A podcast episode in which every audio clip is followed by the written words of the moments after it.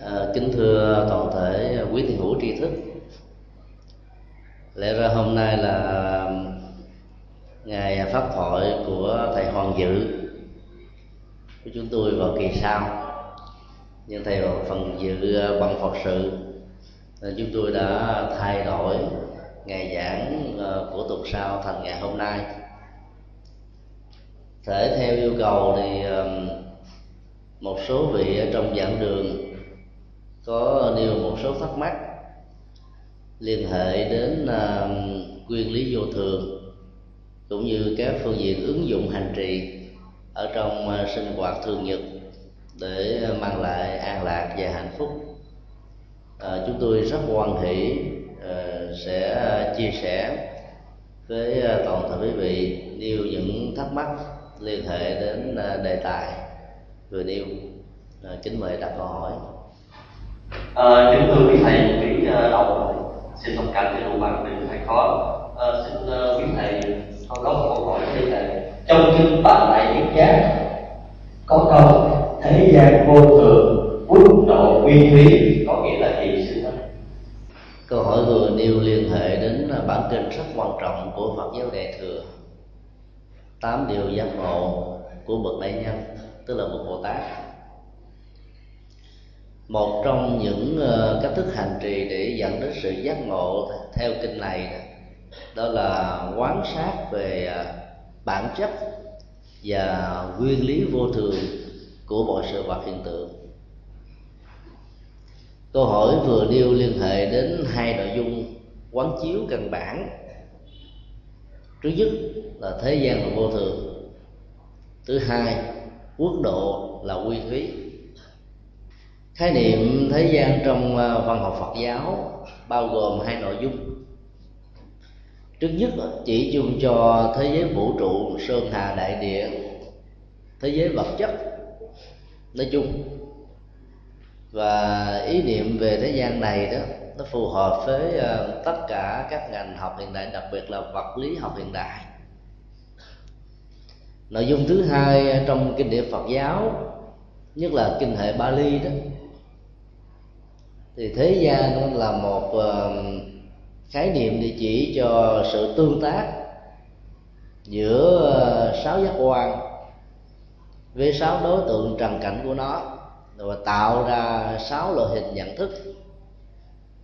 Sáu giác quan bao gồm mắt, tai, mũi, lưỡi, thân và ý đối tượng trần cảnh của nó đó là hình thù âm thanh, mùi, vị, sự xúc chạm và các ý niệm tồn tại trong tâm.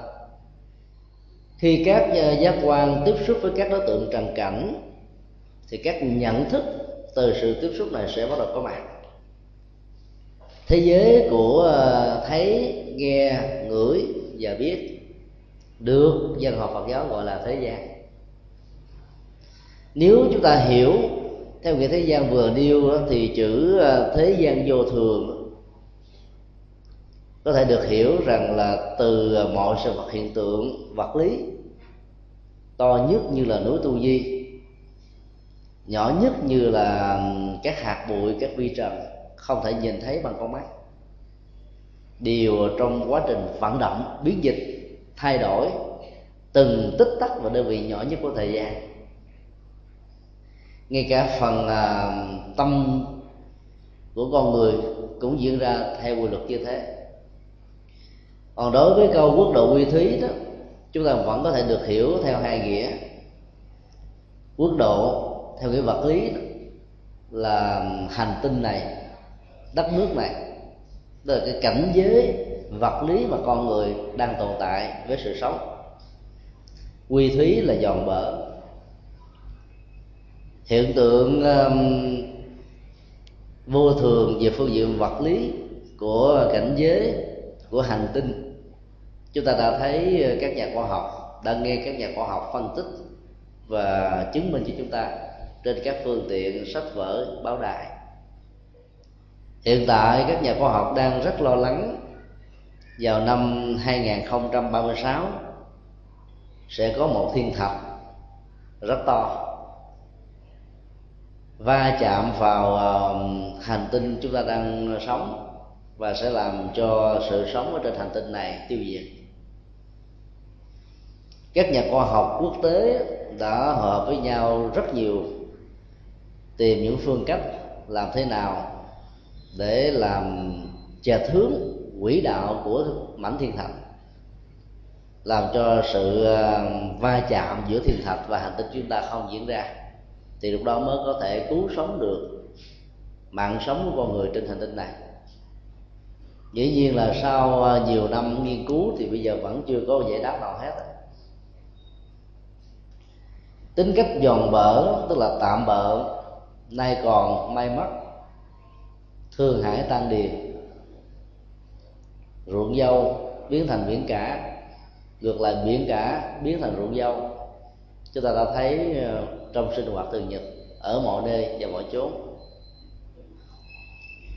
Tính cách giòn bở đó nó, nó làm cho con người cần phải ý thức về um, tất cả mọi thứ chống vánh sẽ diễn ra trong cuộc đời của mình.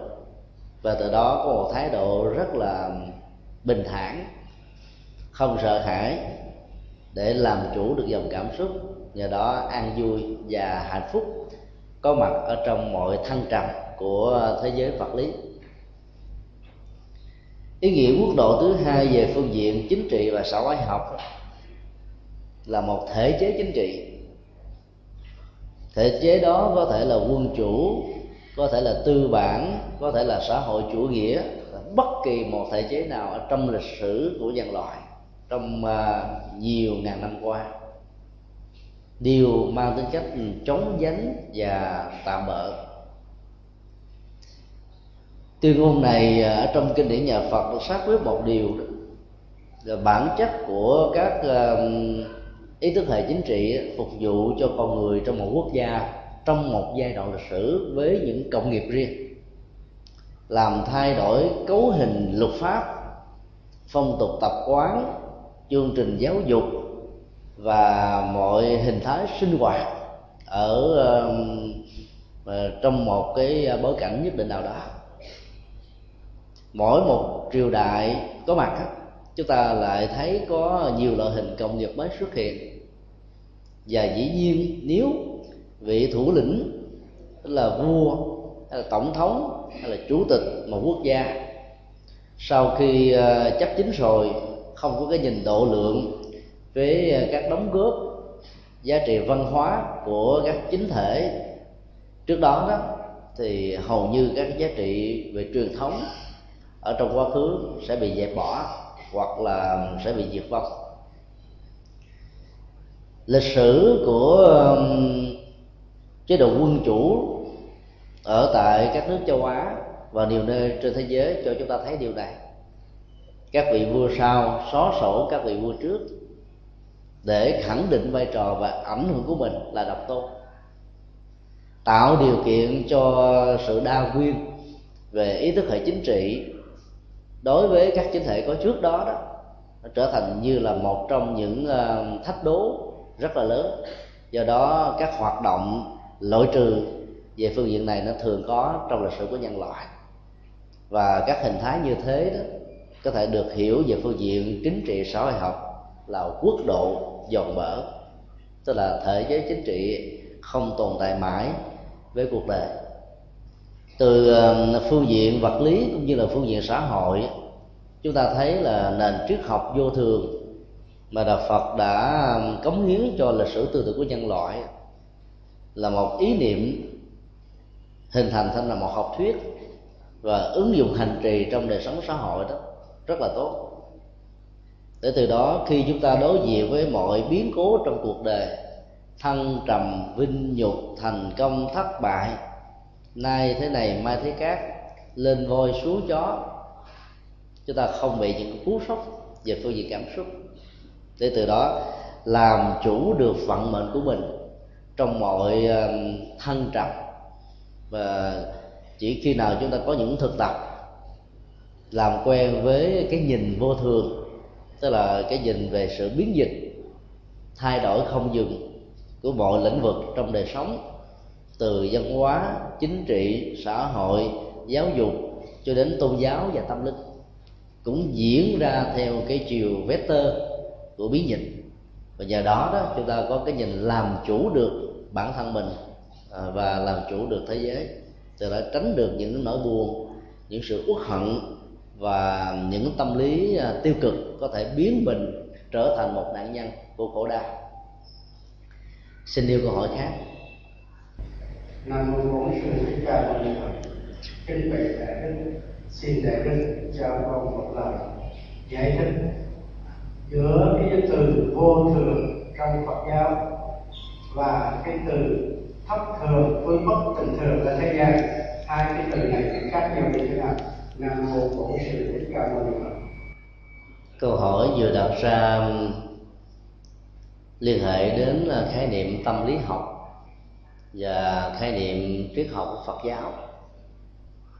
Từ ờ, thất thường và bất bình thường mà dân gian Việt Nam thường sử dụng trong sinh hoạt đó chỉ cho hai phương diện về ờ, khí hậu thời tiết và tánh khí của con người chúng ta thường nói à, khí hậu thất thường, bất bình thường cũng được đó là tức là nói sự à, biến dịch của à, nắng, mưa, lạnh, mát, nóng. Ai đã có lần đi ngang qua úc châu và ghé lại sinh hoạt tại thành phố Melbourne thì sẽ thấy được sự biến dịch về khí hậu ở trong một ngày như vậy có bốn mùa, nóng, lạnh, mát mưa. Do đó, những người cư dân sống tại đây đó, lúc nào cũng mang theo một cái áo lạnh, mặc dầu trời nắng chang chang vậy đó. Sau đó vài tiếng, có thể là lạnh cúm liền.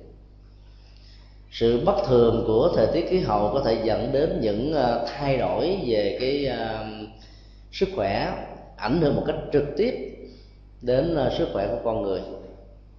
Trong khi đó, sự bất bình thường hay là thất thường của tâm lý tánh khí cảm xúc đó, nó là một chứng bệnh.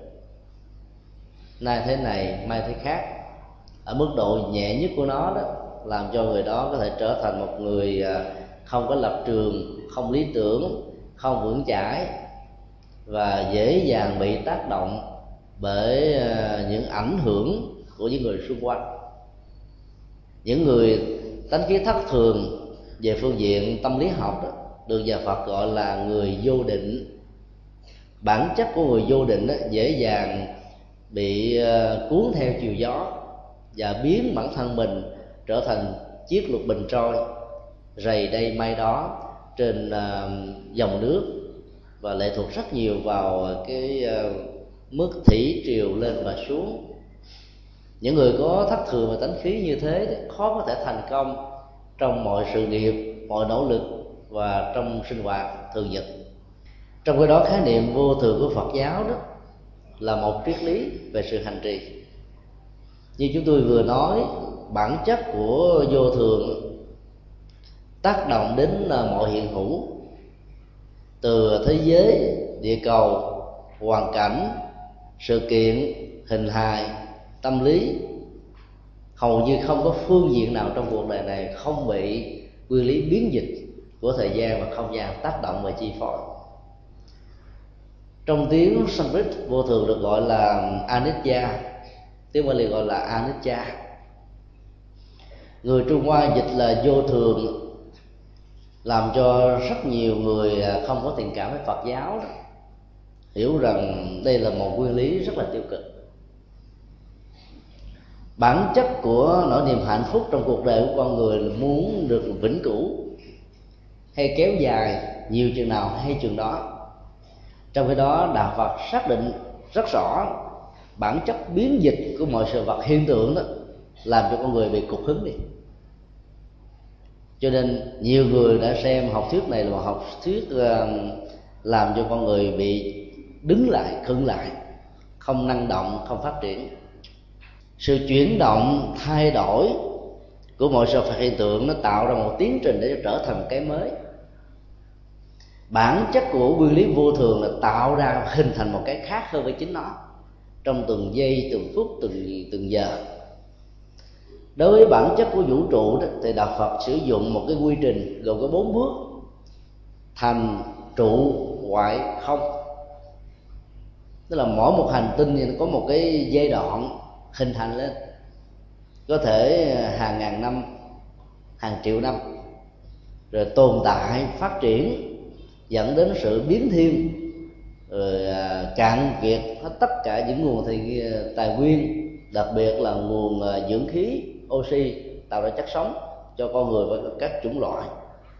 Rồi sau đó nó nó sẽ không còn là chính nó nữa, nó bị tan vỡ do sự va chạm của các mẫu thiên thạch ở trong vũ trụ bao la này, hoặc là cái quỹ đạo của các hành tinh sẽ giao tiếp với nhau ở một thời điểm nhất định nào đó và cả hai hành tinh sẽ trở thành các cái mảnh à, thiên thạch phụng ở trong vũ trụ bao la này. Đó gọi là không. Bản chất của cái không đó nó, nó không phải là mất hẳn mà nó nó tạo thành một cái mới. Thì cái mới đó đó nó có thể à, tồn tại ở chỗ này hay là chỗ khác. Đối với người thì à, nguyên lý đạo phật sử dụng bằng câu là sanh lão bệnh tử con người được đánh dấu có mặt trên cuộc đời bằng sự khai sinh. Khai sinh từ bụng mẹ, nương tựa vào tinh cha trứng của người mẹ. Rồi sau đó nó lớn lên mấy mươi năm. Rồi tồn tại và phát triển. Cái già bắt đầu đến.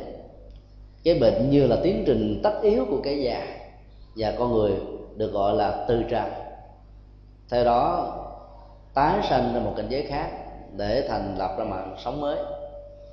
Nhà phật đó thường không dùng cái từ mất như là trong ngôn ngữ dân gian việt nam. Khái niệm mất đó, làm chúng ta hình dung từ một cái có trở thành một cái không hoàn toàn. Trong khi đó nhà phật thường sử dụng cái từ là tư trần tức là giả từ cõi đời này để chuẩn bị tái sanh cho một cái cõi đời khác ở đời sau khi chúng ta dùng từ mắt chúng ta có cảm giác là người thân của mình không còn với mình nữa. Nỗi khổ niềm đau thể hiện qua những giọt nước mắt qua những sự than khóc qua những ờ, uh, mỗi niềm uh, đau khổ cung cực. Sẽ làm cho người ra đi đó không uh, an tâm và sự quyến luyến bệnh rịnh về tình cảm vợ chồng cha mẹ con cái anh em thân bằng quyến thuộc đã hình thành lên một cái thế giới ngục tù cho các phương linh tồn tại dưới cảnh giới và trạng thái của ngạ quỷ. Cho nên nhà phật chỉ dùng chữ tử thôi. Tử tức là kết thúc mạng sống. Kết thúc mạng sống để hình thành một mạng sống mới à, tương thích với cả một tổng thể nghiệp chung và nghiệp riêng của người đó có mặt ở trong tiến trình sanh tử nhiều đời và nhiều kiếp về trước còn dùng một khái niệm chung cho con người và bản chất thế giới đó, thì nhà Phật dùng bốn ờ, bốn từ khác. À, sanh trụ dị và diệt. Sanh là hình thành trụ là tồn tại phát triển dị là biến hoại và diệt đó là kết thúc cái tiến trình hình thành tồn tại đó để tạo ra một cái khác. Thì hầu như là bản chất của vô thường nó liên hệ ờ, tất cả mọi lĩnh vực của đời sống con người về phương diện thời gian chúng ta có bốn mùa xuân hạ thu và đông. Mỗi một mùa trung bình là 3 tháng. Kết thúc của mùa này lại mở đầu cho một mùa mới. Và cứ như thế thời gian cứ tuần tự vằn xoay và thay đổi. Cái tiến trình vô thường của thời gian chúng ta thấy rất rõ. Trong đó tiến trình vô thường của mọi sự vật hiện tượng và à, hình hài tâm sinh lý con người đó đến lúc đó, chúng ta lại ít quan tâm đến. Nhất là khi con người có được các phương tiện để thưởng thức các giá trị thẩm mỹ đó thì mình có thể nhờ đến các giải phẫu thẩm mỹ để có thể chống lại tiến trình lão hóa hoặc làm cho con người trẻ lại 10 tuổi vài mươi tuổi về phương diện hình hài vóc dáng.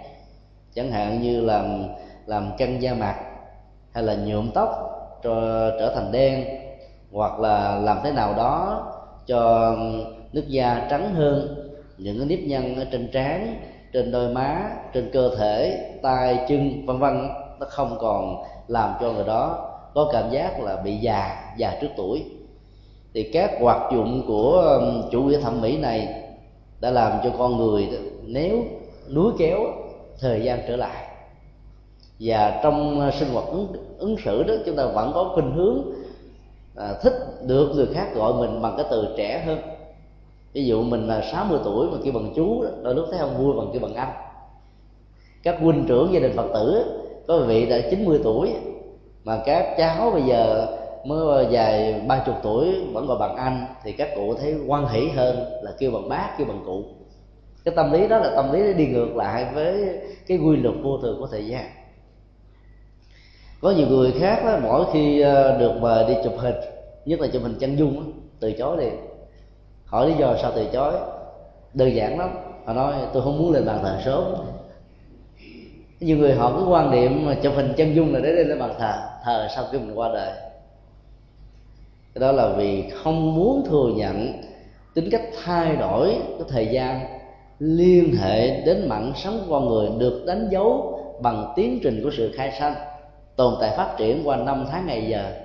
Đến cái độ mà bây giờ chúng ta nhìn lại thấy mình không còn là một bé thơ của mấy chục năm về trước nữa.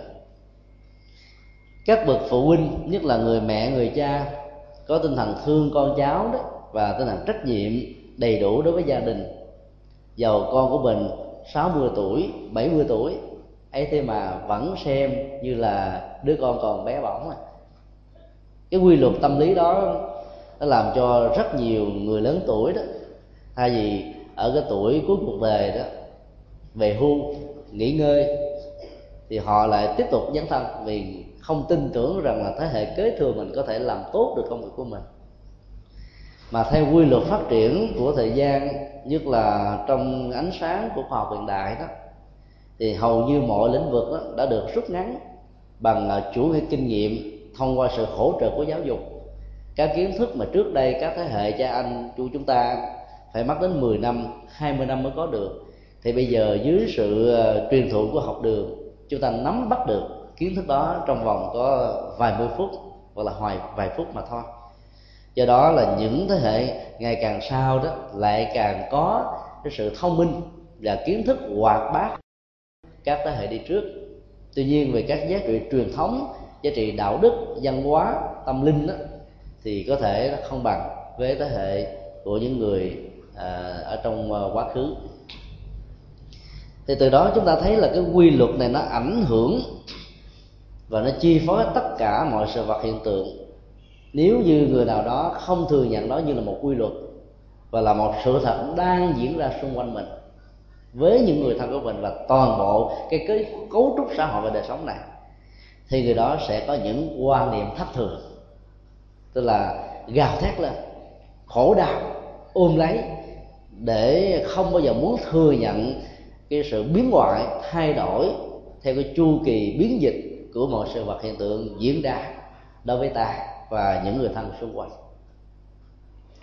Khi một người nào đó trong gia đình à, bị tai nạn giao thông tai nạn đó đã dẫn đến cái chết được kinh dược sư gọi là chết quạnh tử những người thân còn lại đó, tiếc nuối, không bao giờ muốn chấp nhận.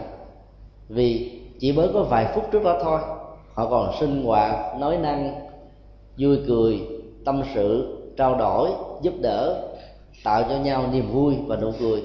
Mà bây giờ chỉ vài phút sau, họ trở thành người thiên cổ. Sự núi kéo và không muốn thừa nhận cái chết diễn ra trong vô thường qua hoạn tử đó đã làm cho rất nhiều người phải khổ đau. Người còn sống không dần được cảm xúc, khóc lóc, đấm ngực, rồi buồn ờ, buồn phiền, mất ăn, bỏ ngủ. Và điều đó ảnh hưởng một cách rất là tiêu cực đến tiến trình tái sanh của người ra đi.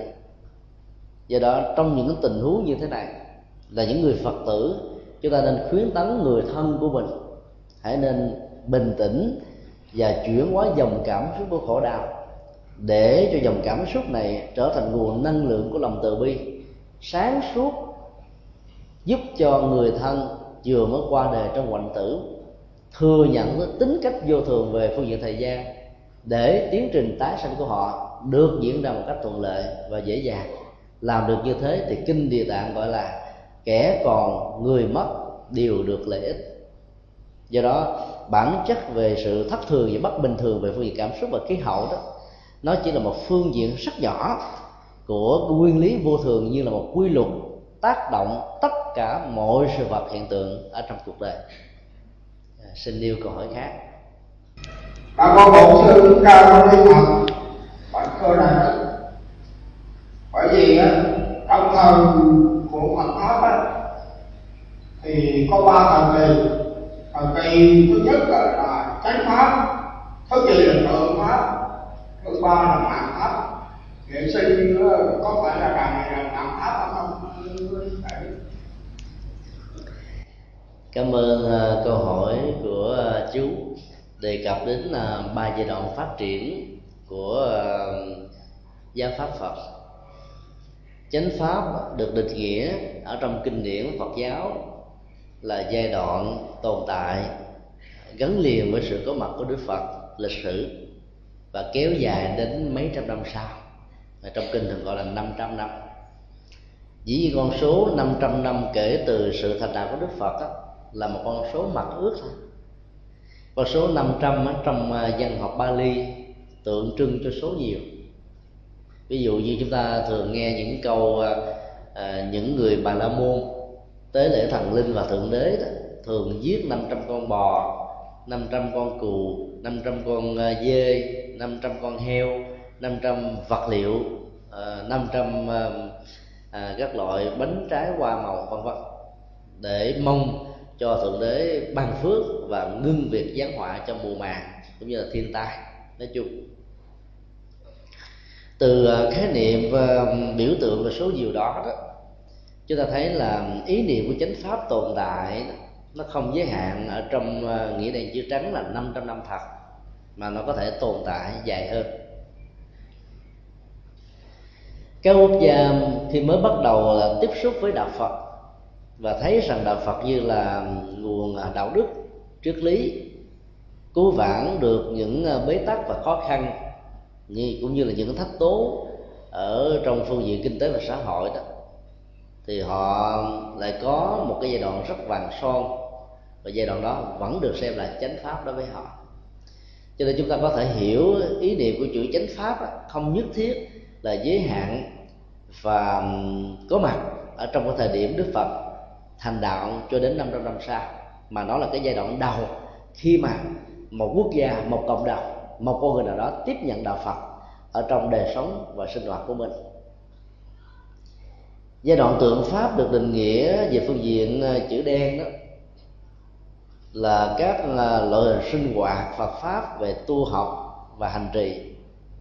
Nhìn từ bề mặt đó nó giống y hệt và không có gì thay đổi khác với những sinh hoạt hành trì dẫn đến sự chứng đắc và giác ngộ như là thời của đức phật. Nhưng trên thực tế đó, thì cái phẩm chất cái giá trị cũng như là những cái à, ảnh hưởng tích cực của nó cho đời sống của cộng đồng sau còn lại thì nó không bằng như là thời của đức phật. Thì được gọi là tượng pháp, nghĩa là nó giống như vậy, nhưng thực tế đó, nó chỉ đạt được mấy mươi phần trăm của cái giống đó mà thôi. Tiến trình à, của thời kỳ mạt pháp được kinh điển nêu ra cũng là 500 năm. Tức là 500 năm 501 à, cho đến năm 1000 kể từ khi Đức Phật thành đạo Bồ đề. Và do đó, chúng ta cũng nên hiểu nó như là ý nghĩa biểu tượng, cái thời gian tượng pháp này có thể dài hay ngắn, nó tùy theo cái năng lực và phương pháp luận, tu tập và hành trì của từng quốc gia, từng cộng đồng và từng con người. Thời kỳ mạt pháp là thời kỳ mà cả lượng lẫn chất về sự hành trì lời Phật dạy đó giảm thiểu ở một mức độ gọi là rất là cao, rất là lớn. Tại vì ờ, mạt pháp đó đó được kinh điển mô tả trong thời gian mà chúng ta đang sống này. Nói chung là các ý niệm về chánh tượng và mạc chỉ là những ờ, ý niệm chung chung, bao quát.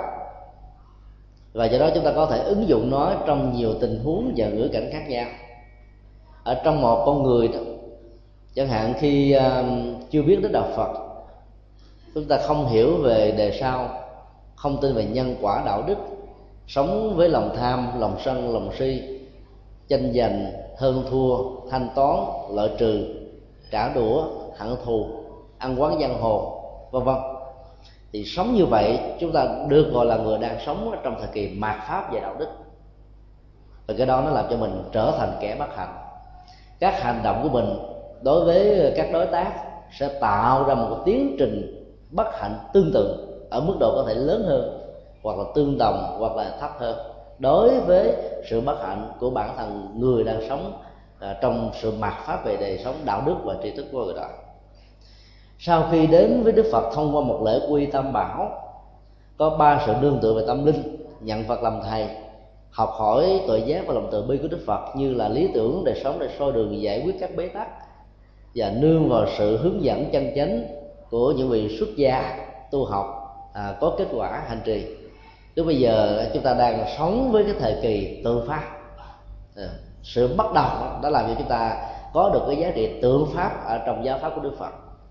Hành giả đó đó ngày càng tinh tấn ngày càng ờ, phát triển tuệ giác ngày càng thành công dấn thân trên tinh thần vô ngã dị tha là phật sự không giới hạn giúp đỡ người thân của mình từ khổ đau trở nên hạnh phúc. Những người đang bị khốn khó chán nản thất vọng bế tắc trong cuộc đời được sự giúp đỡ bằng chánh pháp trở nên là con người vượt dậy à, sau à, những cơn đau, sau những à, khổ hạnh và sau những bế tắc bất hạnh. Thì làm được như thế là chúng ta đang là người sống trong chánh pháp của đức phật. Cho nên nếu chúng ta ứng dụng phương diện mà pháp, tượng pháp và chánh pháp trong sự tu học của từng bản thân đó cái giá trị lệ lạc của nó sẽ nhiều hơn và chúng ta vẫn thấy có nhiều người sẽ ứng dụng nó theo một cái tiến trình ngược lại hoàn toàn với tiến trình mà chúng tôi vừa nêu. Tức là chưa gặp phật là đang sống mặt pháp của đạo đức. Bắt đầu gặp được phật pháp đó, chúng ta đang sống với tượng pháp. Thực hành có kết quả chúng ta đang sống với chánh pháp. Nhưng có nhiều người đến với đạo phật đó, chỉ gieo trồng phước báo mà lại không đọc kinh không hành trì không ứng dụng không tu tập không chuyển hóa.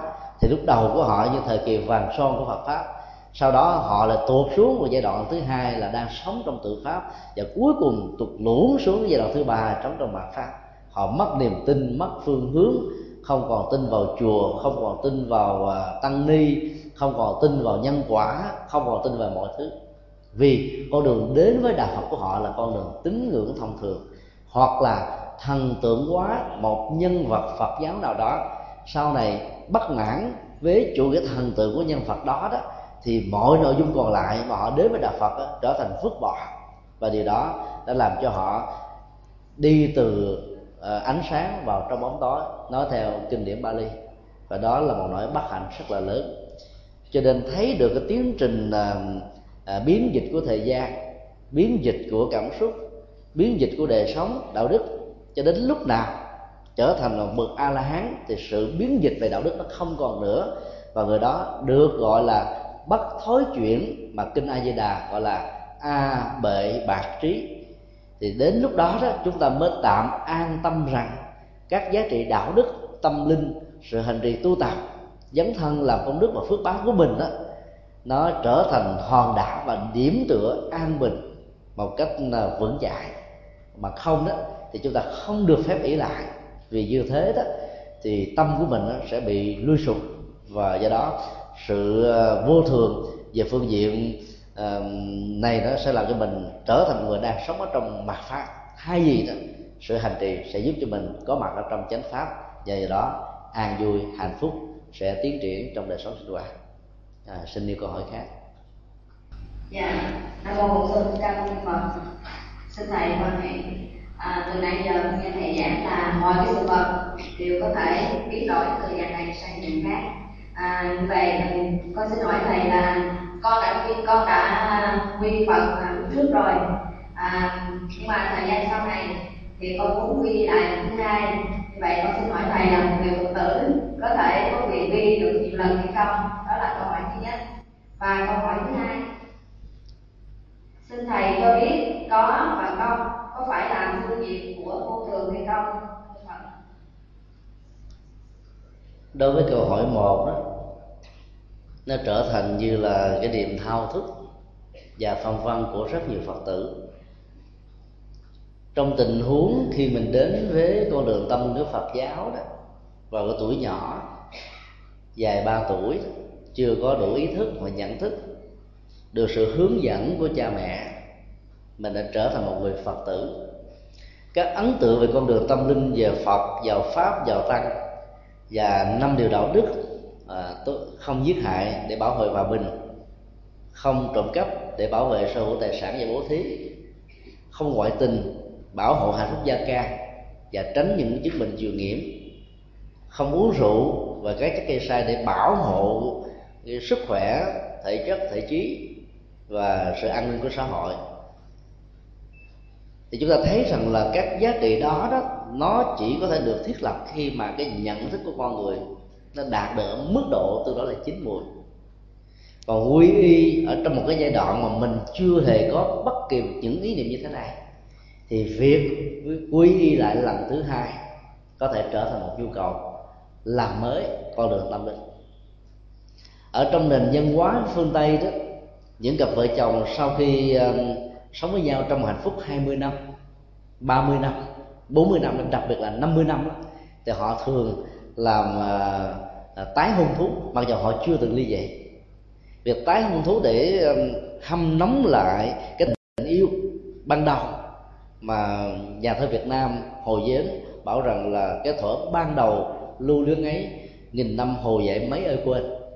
Nhờ không quên nổi cái tình lưu luyến của yêu thương chăm sóc lo lắng vô vụ lệ tôn trọng lẫn nhau như là hai vị khách đó, mà cái giá trị của hôn nhân nó không bị rơi vào tình trạng phân biệt đối xử trọng nam khinh nữ. Tất cả đổ dồn cái lỗi cho người nữ. Con hư tại mẹ cháu hư tại bà. Thì sự hâm nóng trong tiến trình hôn nhân như thế là tạo dựng lại hạnh phúc của gia đình và hạnh phúc của xã hội nói chung. Từ cái truyền thống của phương tây đó và các vị thiền sư uh, hoàng đạo thành công ở nền văn hóa này đã tạo điều kiện cho những người phật tử, đến với đạo phật mà chưa có những rung động về tâm linh. Trong cái lúc mà mình quy tam bảo thì những tình huống đó, việc quy lại lần thứ hai đó, nó làm cho mình rung động hơn, hiểu sâu sắc hơn, dẫn đến tiến trình hành trì Phật pháp có kết quả hơn. Còn nếu mình quy tam bảo trong tình trạng ý thức sáng suốt, được hướng dẫn một cách cặn kẽ, và mình có những cái xúc động thật sự xúc động đó làm cho mình trở thành một người tái sanh lần thứ hai trong đạo pháp với một cái pháp danh và nó ứng với cái hạnh nguyện cũng như là tư cách đạo đức của mình. Thì việc quy lại lần thứ hai là không cần thiết. Ngày hôm nay các băng giảng về Phật pháp đó, đã có mặt với nhiều hình thức khác nhau. DVD, VCD, MP3, CD rồi uh, có mặt ở trên các phương tiện uh, internet hoặc là băng cassette. Do đó, chúng ta có thể hâm nóng lại con đường tâm linh, mà cũng không cần phải quy tam bảo lại nếu bây giờ mình đã thật sự hiểu được Phật pháp rồi, việc quy tâm bảo lại lần thứ hai đó, chỉ nên thực hiện khi mà vị thầy bổn sư của mình không còn nữa. Lúc đó đó, những cái ấn tượng về con đường tâm linh đó nó hơi bắt đầu bị mơ nhạt, rơi vào trạng thái như là mặt pháp của đời sống hành trì đó thì lúc đó chúng ta hâm nóng lại để giá trị tránh pháp đó nó được tái, tái xuất hiện với chúng ta. Thì chỉ khi nào chúng ta sử dụng việc quy tam bảo với mục đích là làm thắp sáng đời sống tâm linh để hỗ trợ cho an vui hạnh phúc đó thì chúng ta mới nên tiến hành. Còn vì chạy theo cái phong trào thấy là bạn thân của mình đến một vị hòa thượng hay là vị cao tăng lỗi lạc có tên tuổi tạo cho mình cái ờ, danh sưng trong xã hội rằng tôi là đệ tử vị cao tăng vị hòa thượng vị đi trưởng đó thì không nên. Vì bản chất đó, sau khi quy tâm bảo rồi tất cả những người tại gia đều là đệ tử của tất cả những vị xuất gia chân chánh đã thọ giới tỳ kheo và tỳ kheo đi được gọi là tăng bạn nhưng trong sinh hoạt hàng ngày đó chúng ta có thói quen sử dụng rằng cái vị thầy truyền giới cho mình là vị bổn sư và rất nhiều người phật tử thân tượng vị thầy bổn sư của mình. Cho nên đã đánh giá thấp và không xem trọng các vị cao tăng và các vị hòa thượng, ni trưởng, thượng tọa, ni sư, đại đức, tăng và tỳ khác. Đó là một sai lầm. Là người quy tâm bảo rồi chúng ta là đệ tử chung của những vị xuất gia chân chánh cho nên vị thầy của chúng ta được gọi là vị thầy khai tâm mà thôi nếu hiểu được như thế thì nhu cầu của quy ta bảo lần thứ hai không cần làm. Chúng ta có thể nương với tất cả các vị thầy. Và khi đến với Phật pháp đó, chúng ta được rộng mở về phương diện đó. Học ở vị thầy này nếu vẫn chưa thỏa mãn quý vị nên mạnh dạng tìm học ở các vị đạo sư khác nữa. Chúng ta vẫn có thể đồng một lúc nghe băng nhiều vị pháp sư khác giảng. Mỗi một vị có những kinh nghiệm hành trì riêng rút tỉa các tinh hoa về hành trì đó, chúng ta sẽ trở thành điểm hội tụ của sự hành trì. Và phiền não nghiệp chướng nỗi khổ niềm đau bất hạnh khó khăn. Về phương diện cảm xúc, nhận thức, phong tục tập quán, thói hư và các cá tánh đó sẽ được tháo mở và làm mới. Cho nên à, ứng dụng và sử dụng giá trị của quy luật thứ hai về góc độ như vừa nêu sẽ có lệ lạc nhiều hơn so với cái cách đến với đạo Phật lần thứ hai thông qua danh tánh tên tuổi của vị truyền giới mà thôi. Đối với câu hỏi thứ hai đó bản chất có và không có phải là phương diện của vô thường thì câu trả lời đó nó là hai phương diện của cùng một vấn đề. Phần lớn chúng ta chỉ có thói quen nhìn thấy vô thường đó, như là một tiến trình à, từ lúc sinh ra và nó được kết thúc bằng sự hoại diệt và thay đổi như chúng tôi vừa trình bày. Nhưng chúng ta ít khi nhìn thấy được rằng là nó có những cái cấu trúc vô thường đó, từ một cái sự không có gì cả nó tạo thành một cái có. Và cái đó đó nó là phương diện tích cực của học thuyết vô thường. Nếu như không có những cái biến đổi về phương diện chính trị xã hội phong tục tập quán đó thì chúng ta chưa chắc có được cái cộng nghiệp ở trong thời hiện đại. Có phương tiện, có những công cụ để học hỏi được rất nhiều kiến thức khác nhau. Thì nhờ cái cuộc cách mạng về văn hóa và tư tưởng của nhân loại diễn ra trên khắp nơi trên thế giới. Các tôn giáo à, nhất thần, đặc biệt là thiên chúa giáo và tin lành đã không còn à, bịt mắt và bịt miệng được những người có tiếng nói khác với kinh thánh, cho rằng là trái đất này là một hành tinh xoay quanh theo quỹ đạo của nó. Và do đó nó không phải là mặt phẳng, là bầu trời không phải là nắp dung từ đó các khám phá về học đã bắt đầu được mở ra và chúng ta đã tiếp thu được cái kết quả của sự ứng dụng nó trong đời sống sinh hoạt hàng ngày. Cho nên các cộng nghiệp mới đã bắt đầu được thiết lập. Thì từ cái không có mà trở thành những cái có, cái tiến trình đó đó, nó được gọi cho nhà Phật gọi là duyên và sự tác động đa chiều của mọi sự vật hiện tượng và tự bản thân của mọi sự vật hiện tượng đó thiền sư quyền quang của việt nam có một bài thơ rất sâu sắc liên hệ đến khái niệm có và không. Tác hữu trần sa hữu, vi không nhất thiết không, hữu không như thủy quyệt, vật trước hữu không không, vật trước hữu không. Có một bản dịch à, khá chuẩn xác. Có thì có tự mãi mãi không thì cả thế gian này cũng không có không? Bóng nguyệt dòng sông. Mới hay có có không không là gì? Bản chất của sự biến dịch đó, nó đi theo hai chiều thuận và nghịch. Có những chiều thuận đó có thể làm cho chúng ta cảm thấy nuối tiếc buồn chán về cái thời kỳ vàng son của bản thân về sự thịnh vượng đời sống kinh tế của gia đình về những ờ, gì mà mình có thể làm được bây giờ qua năm tháng rồi, ngày giờ làm cho mình răng lông tóc bạc và nu, lực bất tòng tâm. Cho nên đã không còn được cái năng lực để thực hiện một cách thành công với những hiệu quả và công sức của công việc như trước đây của mấy bữa năm thì sự tiến triển của tiến trình vô thường của thời gian, nó sẽ đi từ phương diện này đó, ở mức độ thành công cao trở thành thấp từ từ, ở mức độ lớn trở thành nhỏ từ từ. Đó là sự à, vô thường à, về phương diện à, tiêu cực. Còn cái vô thường phương diện tích cực đó, từ phương diện thấp trở thành cao từ phàm trở thành thánh từ khổ đau trở thành an vui và hạnh phúc. Và cái này là bản chất học thuyết vô thường Phật giáo hướng dẫn chúng ta xoay về để thực tập và thành công. Khi chúng ta cho rằng một cái gì có đó thì tất cả mọi thứ này đều có vì tiến trình nhân quả nó là như thế. Mặc dù chúng ta phủ định nó không tin nó nó vẫn diễn ra với mình như là một quy luật và một sự thật một máy mài nó cũng có kết quả của nó còn khi chúng ta nhìn thấy ờ, mọi sự vật hiện tượng, nó không quan trọng, nó không có thực thể.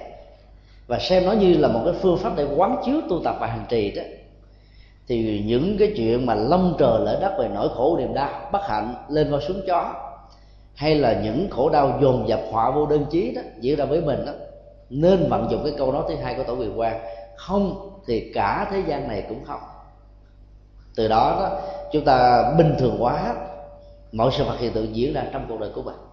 Cho nên dòng cảm xúc đã được huân bình trở lại và chúng ta có được một sự bình thản ở trong nhận định, đánh giá những biến thiên, biến dịch. Và từ đó, mình không bị rơi vào trong cách thế biến mình trở thành nạn nhân của khổ đau. Hai câu còn lại nó dạy chúng ta về phương pháp thực tập. Cái có và không có tiến trình phát triển thuận hay là tiến trình phát triển nghịch cũng giống như là vầng trăng lung linh ở trên mặt nước của một con sông. Và do đó nó không phải là bản chất thật của chính mặt trăng đó. Đó là mặt trăng thứ hai.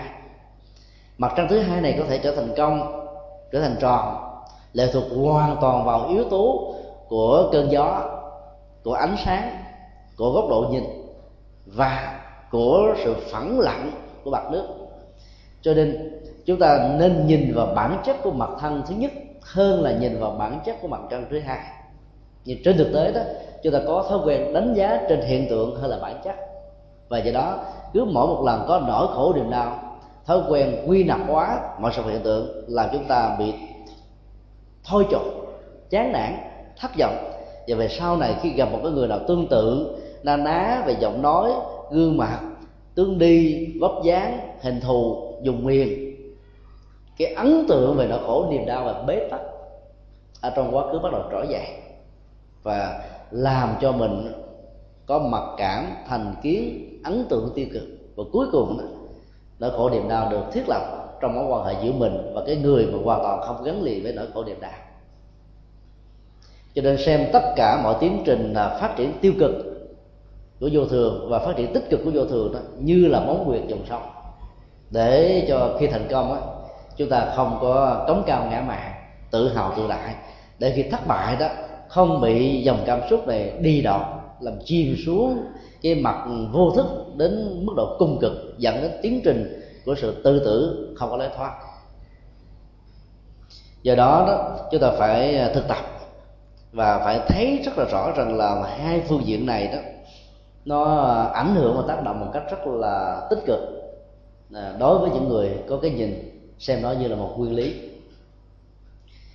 Tất cả chúng ta đều ờ, đã ít nhiều xem qua truyện bao công và phim về bao công. Ông có hai người trợ lý là trương long và triệu hổ.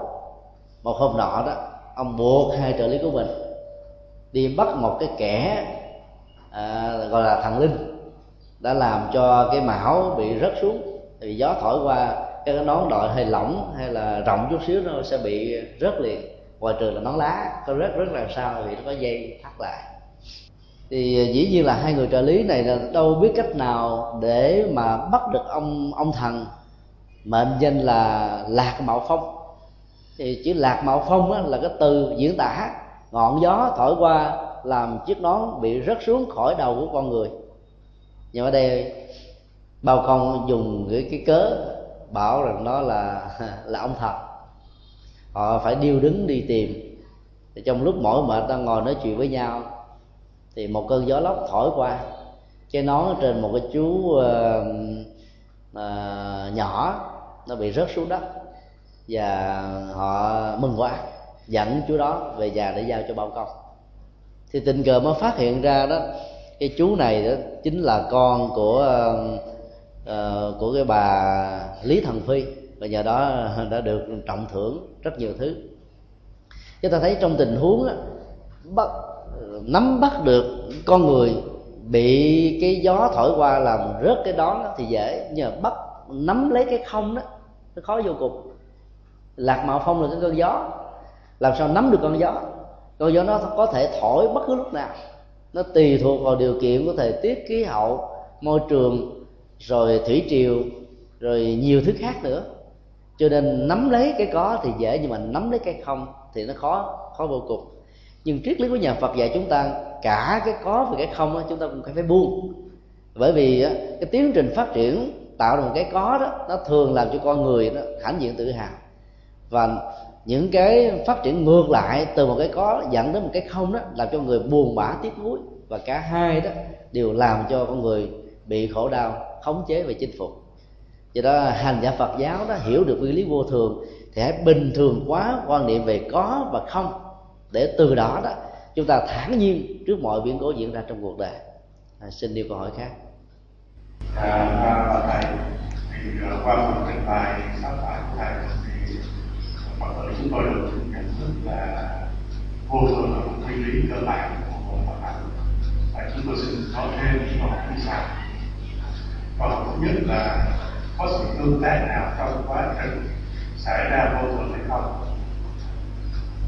À, câu hỏi thứ hai là ảnh hưởng của cái nguyên lý mâu thuẫn đối với sự phát triển và những sự vật và cuối cùng là câu hỏi có một cái hỏi uh, thế giới nào mà nguyên lý mâu thuẫn không còn phát hiện hay không?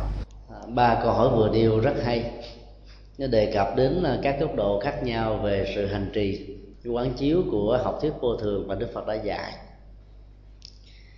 Đối với ờ, phần thứ nhất đó, là sự tương tác trong tiến trình vô trường là một sự thật diễn ra bởi vì ờ, nó có nhiều yếu tố điều kiện và không có bất kỳ một sự vật hiện tượng nào tồn tại trong thế gian này mà không có sự tương thuộc vào những cái khác hay là ảnh hưởng trực tiếp đến những cái khác tạo ra tiến trình là tương tác hai chiều giữa tự thân của nó và những cái xung quanh trực tiếp hay là gián tiếp.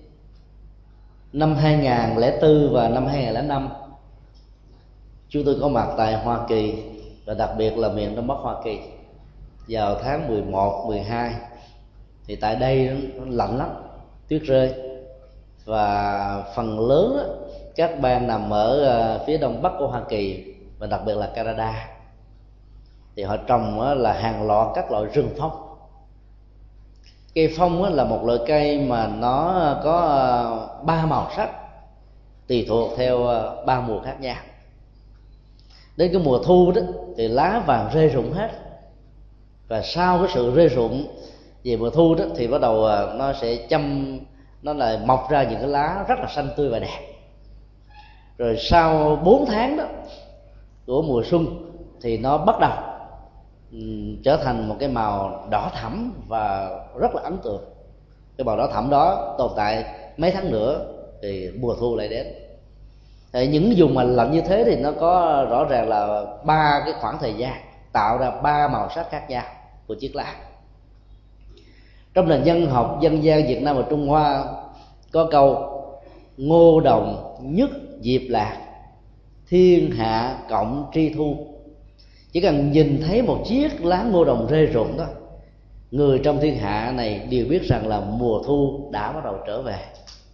Cái dấu hiệu của mùa thu đó là sự rơi rụng. Nhưng cái, cái nhìn của phật giáo dạy chúng ta về tính tương tác. Nếu không có cái mùa trước mùa thu xuân và hạ đó thì mùa thu đâu có mặt cho nên cái cái mùa hạ chính là cái tiền đề và sự tương tác trực tiếp để tạo ra mùa thu và mùa thu không tồn tại và kết thúc sự tồn tại trong bản năng của đó mà nó còn tạo tiền đề cho cái mùa kế tiếp xuất hiện. Đó là mùa đông. Rồi mùa đông lại tạo ra mùa xuân. Cho nên tiến trình tương tác về xuân, hạ, thu, đông nó có với mọi sự vật, và trong đó có con người, thông qua tuổi thọ và cái chết. Nhìn thấy được cái cái chiếc lá rơi rụng, chúng ta th- nhìn sâu hơn nữa, sau chiếc lá đó là một chiếc màu sắc cái nhìn của phật giáo đó nằm ở chỗ này. Nếu chỉ nhìn thấy chiếc lá vàng rơi rụng là một kết thúc, thì buồn khổ, sầu vương, tiếc nuối, uất hận sẽ trỗi dậy với chúng ta.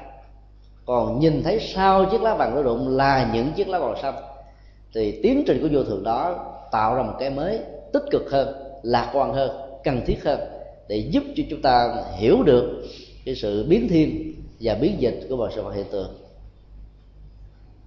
đối với vấn đề thứ hai là cái ảnh hưởng của vô thường đối với tiến trình đồng nhất và phát triển trong mọi sự vật.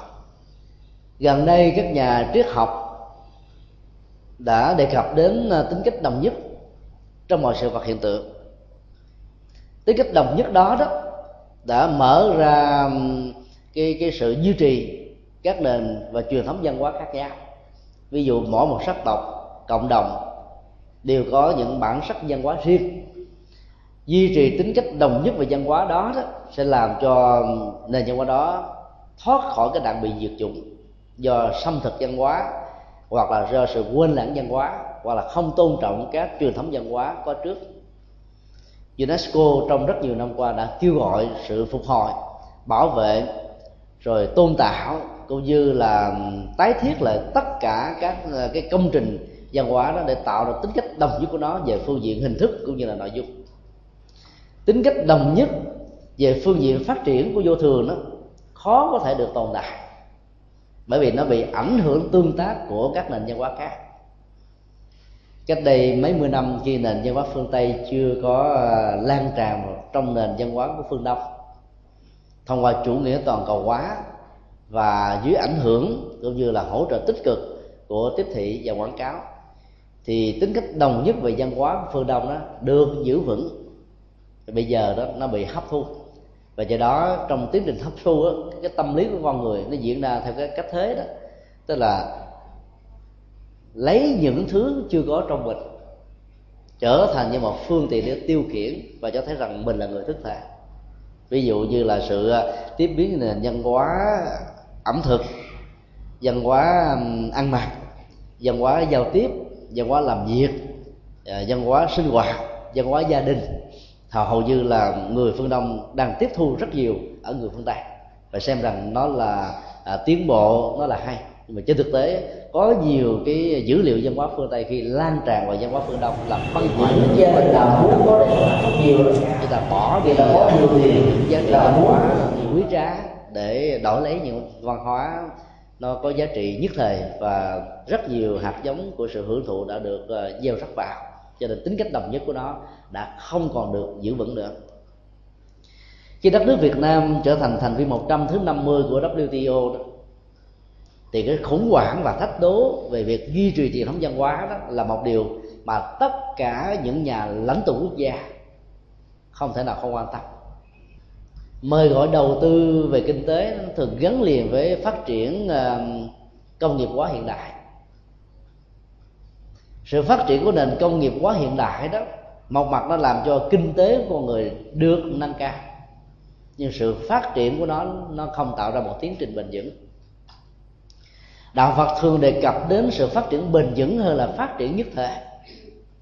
Tính cách của sự phát triển đó đó, một mặt nó phải duy trì được các giá trị truyền thống văn hóa và đạo đức tích cực, mang lại hạnh phúc cho con người nói chung nhưng mặt khác đó nó vẫn hấp thu những cái mới và cái mới đó nó phải là một công cụ để phục vụ cho những cái giá trị tích cực, chứ không phải nó diễn ra theo cái thế loại trừ và xung đột lẫn nhau. Do đó phát triển bền vững phải là tiêu chí. Người ta đã thường à, đề cập đến việc à, bảo quản các à, tính cách đồng nhất của văn hóa bằng cách là hỗ trợ cho nền văn hóa đến được phát triển, ví dụ phục hồi các giá trị truyền thống văn vật rồi hỗ trợ cho những cái vùng mà ấp văn hóa là văn hóa, xã văn hóa. Ở những vùng sâu, vùng xa, văn hóa của à, sắc tộc, văn hóa của các cộng đồng thiểu số, vân vân. Nhưng khi hỗ trợ phương diện vật chất và đời sống vật chất vào những thôn làng, buôn làng đó, thì cái tính đồng nhất về văn hóa đó đã bị tương tác hai chiều và bị thay đổi. Cho nên phát triển mà thiếu yếu tố bền vững đó thì phát triển đó đồng nghĩa với sự loại trừ. Do đó làm thế nào để có thể phát triển được bền vững mà không rơi vào tính cách loại trừ? Gần đây thì nền thần học thiên chúa giáo đó đã có một bước chuyển hoạt khá quan trọng. Nhiều năm về trước đó họ đã nhập cản nguyên si nền thần học phương tây vào trong mảnh đất châu á nghiêm cấm tất cả những uh, giáo dân không được tôn thờ ông bà tổ tiên, dẹp bằng thờ tổ tiên, thay về bằng thờ của chúa. Điều đó đã tạo ra một cái phản ứng kháng cự dân hóa rất lớn. Vì dân bản địa ở phương đông này muốn giữ lại cái tính cách đồng nhất về văn hóa của mình.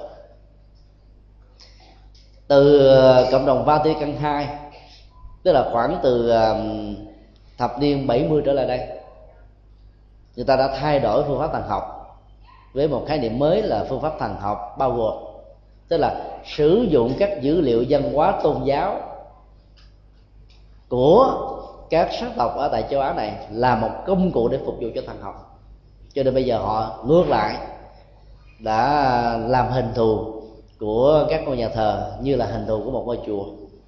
Cổng ngôi nhà thờ là cổng tam quan sự thờ phượng màu sắc phối hợp của nền văn hóa Việt Nam và Đức Mẹ Maria không còn là hình ảnh của người phương Tây nữa, mà là hình ảnh của một người phụ nữ với chiếc áo dài truyền thống và cái chiếc nón lá của Việt Nam. Chúa hài đồng không còn mắt lõi mày xanh mà là một cậu bé hài đồng của người Việt Nam. Đức Chúa hiện tại cũng mang sắc thái và dấu ấn của người Việt Nam. Cái phương pháp là thần học này đã hấp thu được cái tính cách là đồng hành với dân tộc của Phật giáo từ nhiều ngàn năm lịch sử, khi đạo Phật có mặt ở bất kỳ một quốc gia nào. Chẳng hạn, khi đạo Phật có mặt tại Trung Hoa, thì hình ảnh của Bồ Tát Quan Thế Âm, nam tính 32 tướng tốt 80 vẻ đẹp, râu quai nón, phương phi phạm vỡ, đã trở thành một đức mẹ từ bi. Bởi vì cái nền văn hóa mẫu hệ của người châu Á đó, cho phép chúng ta thay đổi hình tướng của ngài, để làm cho ngài trở thành một đối tượng mà tất cả nỗi khổ niềm đau của con người dễ dàng được tiếp cận được giải phóng và được làm mới. Thông qua con đường lắng nghe của chuyển hóa hỗ trợ của tuệ giác để uh, giải quyết các bế tắc đang vốn có. Cái tiến trình uh, uh, tiếp biến văn hóa tại các quốc gia mà Phật giáo có mặt như là một thực tại văn hóa tâm linh đã diễn ra theo cách tế là phát triển một cách bền vững lấy dữ liệu của nền văn hóa địa phương để làm một cái công cụ để phát triển Phật giáo. Nhờ đó Phật giáo đã bám rễ rất là sâu chắc vào đời sống tâm linh và tinh thần của dân văn hóa của dân tộc. Bây giờ thi chúa giáo đã nghiên cứu và thấy rất rõ sự thật của đạo phật, vốn của là đạo ngoại lai. So với các nước còn lại của châu á ngoài ấn độ, thì họ đã bắt đầu áp dụng cái mô thức thần học bao gồm này, là cho cái tiến trình phát triển thần học mới tại việt nam. Trước khi qua đời thì đức giáo hoàng john paulo đệ nhị đó đã tuyên bố rằng thiên niên kỷ thứ ba là thiên niên kỷ xây nước chúa ở châu á. Với những sự hỗ trợ về à, tài nguyên nhân sự phương pháp luận à, tiền tài vật chất công cụ vân vân thì con đường mở mang nước chúa châu á sẽ phát triển một cách rộng. Là bởi vì ở châu á quá nghèo. Cho nên đó, người ta dễ dàng từ bỏ tôn giáo của mình để nhận các viện trợ về kinh tế vì họ không thấy rõ được cái giá trị tâm linh vốn có là một cái tính đồng nhất dân hóa dân tộc gắn liền với phật giáo. Cho nên họ dễ dàng thay đổi để hướng đến một cái mới.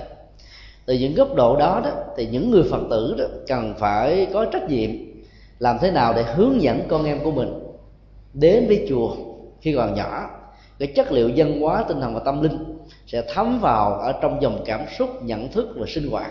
Khi lớn lên đó, nó trở thành như là một điều kiện để mang lại hạnh phúc. Do đó ngày nào, hay là tuần nào mà không đến chùa, lòng cảm thấy trống trải, cô đơn, và do đó nó gắn liền và biến cái sinh hoạt của Phật pháp trở thành sinh hoạt của hạnh phúc. Chúng ta phải thay đổi cái khái niệm để cho con em tự giác, thành cái khái niệm là hướng dẫn chúng đi vào cái quỹ đạo. Bởi vì nếu chúng ta muốn có một cái cây kiển đẹp, chúng ta phải uống nắng nó theo hình hài vóc dáng mà mình cho rằng nó có giá trị cao hơn. Ở cái tuổi mà chúng chưa có thể tự uống nắng lấy chính mình do đó đừng để cho con em tự tự giác, vì tự giác như thế thì khuynh hướng tâm lý con người luôn luôn lừa biếng mà không muốn đi, không muốn thực tập, không muốn làm. Do đó cần phải có những hướng dẫn tích cực. Ngược lại, về phương diện giáo hội đó thì cũng cần phải có những cái tiếp biến văn hóa làm thế nào để cho cái nền Phật học ở Việt Nam đó, nó mang sắc diện của nền văn hóa Việt Nam. Các ngôi chùa phải có cấu trúc của cái nền văn hóa và dữ liệu của văn hóa Việt Nam. Ờ, bản hiệu của chùa, câu đối tại chùa phải bằng tiếng Việt. Kinh điển, đọc tụng trong chùa phải thuần việt. Và cách thức trang trí màu sắc vóc dáng, nó phải mang sắc thái của người việt. Để cho người Việt Nam đó cảm thấy rằng là tiếp thu cái nền văn hóa Phật giáo đó, nó không có bất kỳ một sự thay đổi về cái tính đồng nhất văn hóa của dân tộc.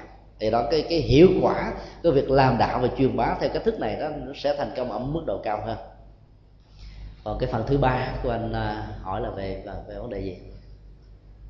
Cái phần 3 của câu hỏi đó. À, Phật thầy à, Phật tử xin nhắc lại là câu hỏi thứ ba là có một cõi thế giới nào mà nơi đó cái nguyên lý vô thường? Cái nguyên lý vô thường đó là nguyên lý à, ảnh hưởng mọi sự hiện tượng để duy trì bản chất của niết bàn là nó vượt ra khỏi nguyên lý vô thường đó. Khi một con người à, sau một quá trình chuyển hóa tâm thức, nâng à, tất cả những cái giá trị thấp của à, khuynh hướng hưởng thụ tính dục, khuynh hướng tình cảm, khuynh hướng tưởng tượng, khuynh hướng tri thức trở thành tuệ giác, thì con người bắt đầu mở cửa cho sự giác ngộ và an lạc hạnh phúc tĩnh tại có mặt ở tâm một cách lâu dài và bền vững thì sự mở cửa của hạnh phúc tỉnh tại đó đó sẽ hình thành ra cái chất liệu của niết bàn. Tức là an vui, không còn thoái chuyển, an vui, vượt ra cái quy luật phát triển vô thường của mọi sự vật và hiện tượng. Thì khi mà các hành giả thực tập và đạt được cái kết quả mà kinh điển nhà Phật gọi là thánh quả đó, thì cái tiến trình vô thường này nó không còn tác động và chi phối. Về phương diện cảm xúc và nhận thức nhất là về cái chất liệu an lạc ở đời sống nội tại. Còn bản thân hình hài vật lý của vị thánh nhân là của vị bồ tát vị phật đó vẫn phải chịu sự quy luật à, vô thường chi phối một cách rất là khốc liệt. Như đức phật đã nói ở trong kinh di giáo đó thân ta đã trải qua 80 năm giống như là một cỗ xe già cỗi và cũ kỹ. Ta cần phải thay cái cỗ xe mới cái tiến trình thay của xe mới được đức phật sánh ví ở trong kinh đại bát niết bàn đó, như là hình ảnh của mặt trăng và mặt trời. Mặt trời tồn tại 12 ngày 12 giờ trong ban ngày, và nó dán bóng với nửa hành tinh. Nhưng đồng thời nó có mặt ở nửa còn lại của trái đất, để nó tạo ra ánh sáng tiếp tục, cho nên nó không mất đi một cách vĩnh viễn. Thì sự qua đời của một vị phật hay những vị chứng a la hán trở lên đó, có thể được xem như là từ trần cái cảnh giới vô thường sanh tử khổ đau này. À, nhưng mặt khác đó, các ngài tiếp tục đi hoằng pháp để cứu độ các chúng sinh hữu duyên với ngài ở các hành tinh khác. Cho nên cái tiến trình vô thường đó nó chỉ ảnh hưởng về hình hài vật lý nhưng không tác động đến cái chiều sâu đời sống nội tại đã được chuyển hóa đạt được chất liệu của niết bàn và bất kỳ một hành giả nào đạt được chất liệu này, thì cái quy luật của vô thường nó không còn tác động được nữa. Tính cách bất thối chuyển về đạo đức và tâm linh được duy trì một cách đảm bảo trong những con người được chứng ngộ người bình thường của chúng ta còn có những con người có lập trường rất là vững chãi ở trên con đường đi với những lý tưởng cao đẹp và đóng góp với những giá trị rất lớn thì những bậc mà tu tập đạt được trình độ tâm linh cao, thì cái lý tưởng đó tạo thành sự bất thối chuyển ở trong kinh đã nói. Là điều mà chúng ta có thể thấy là nó hiện thực và có thể thực tập được. Nó là một cái quy luật rất là đảm bảo. Cho nên ngoài trừ bản chất của niết bàn, tất cả mọi thứ còn lại đó đều phải chịu sự chi phối một cách khốc liệt của nguyên lý vô thường.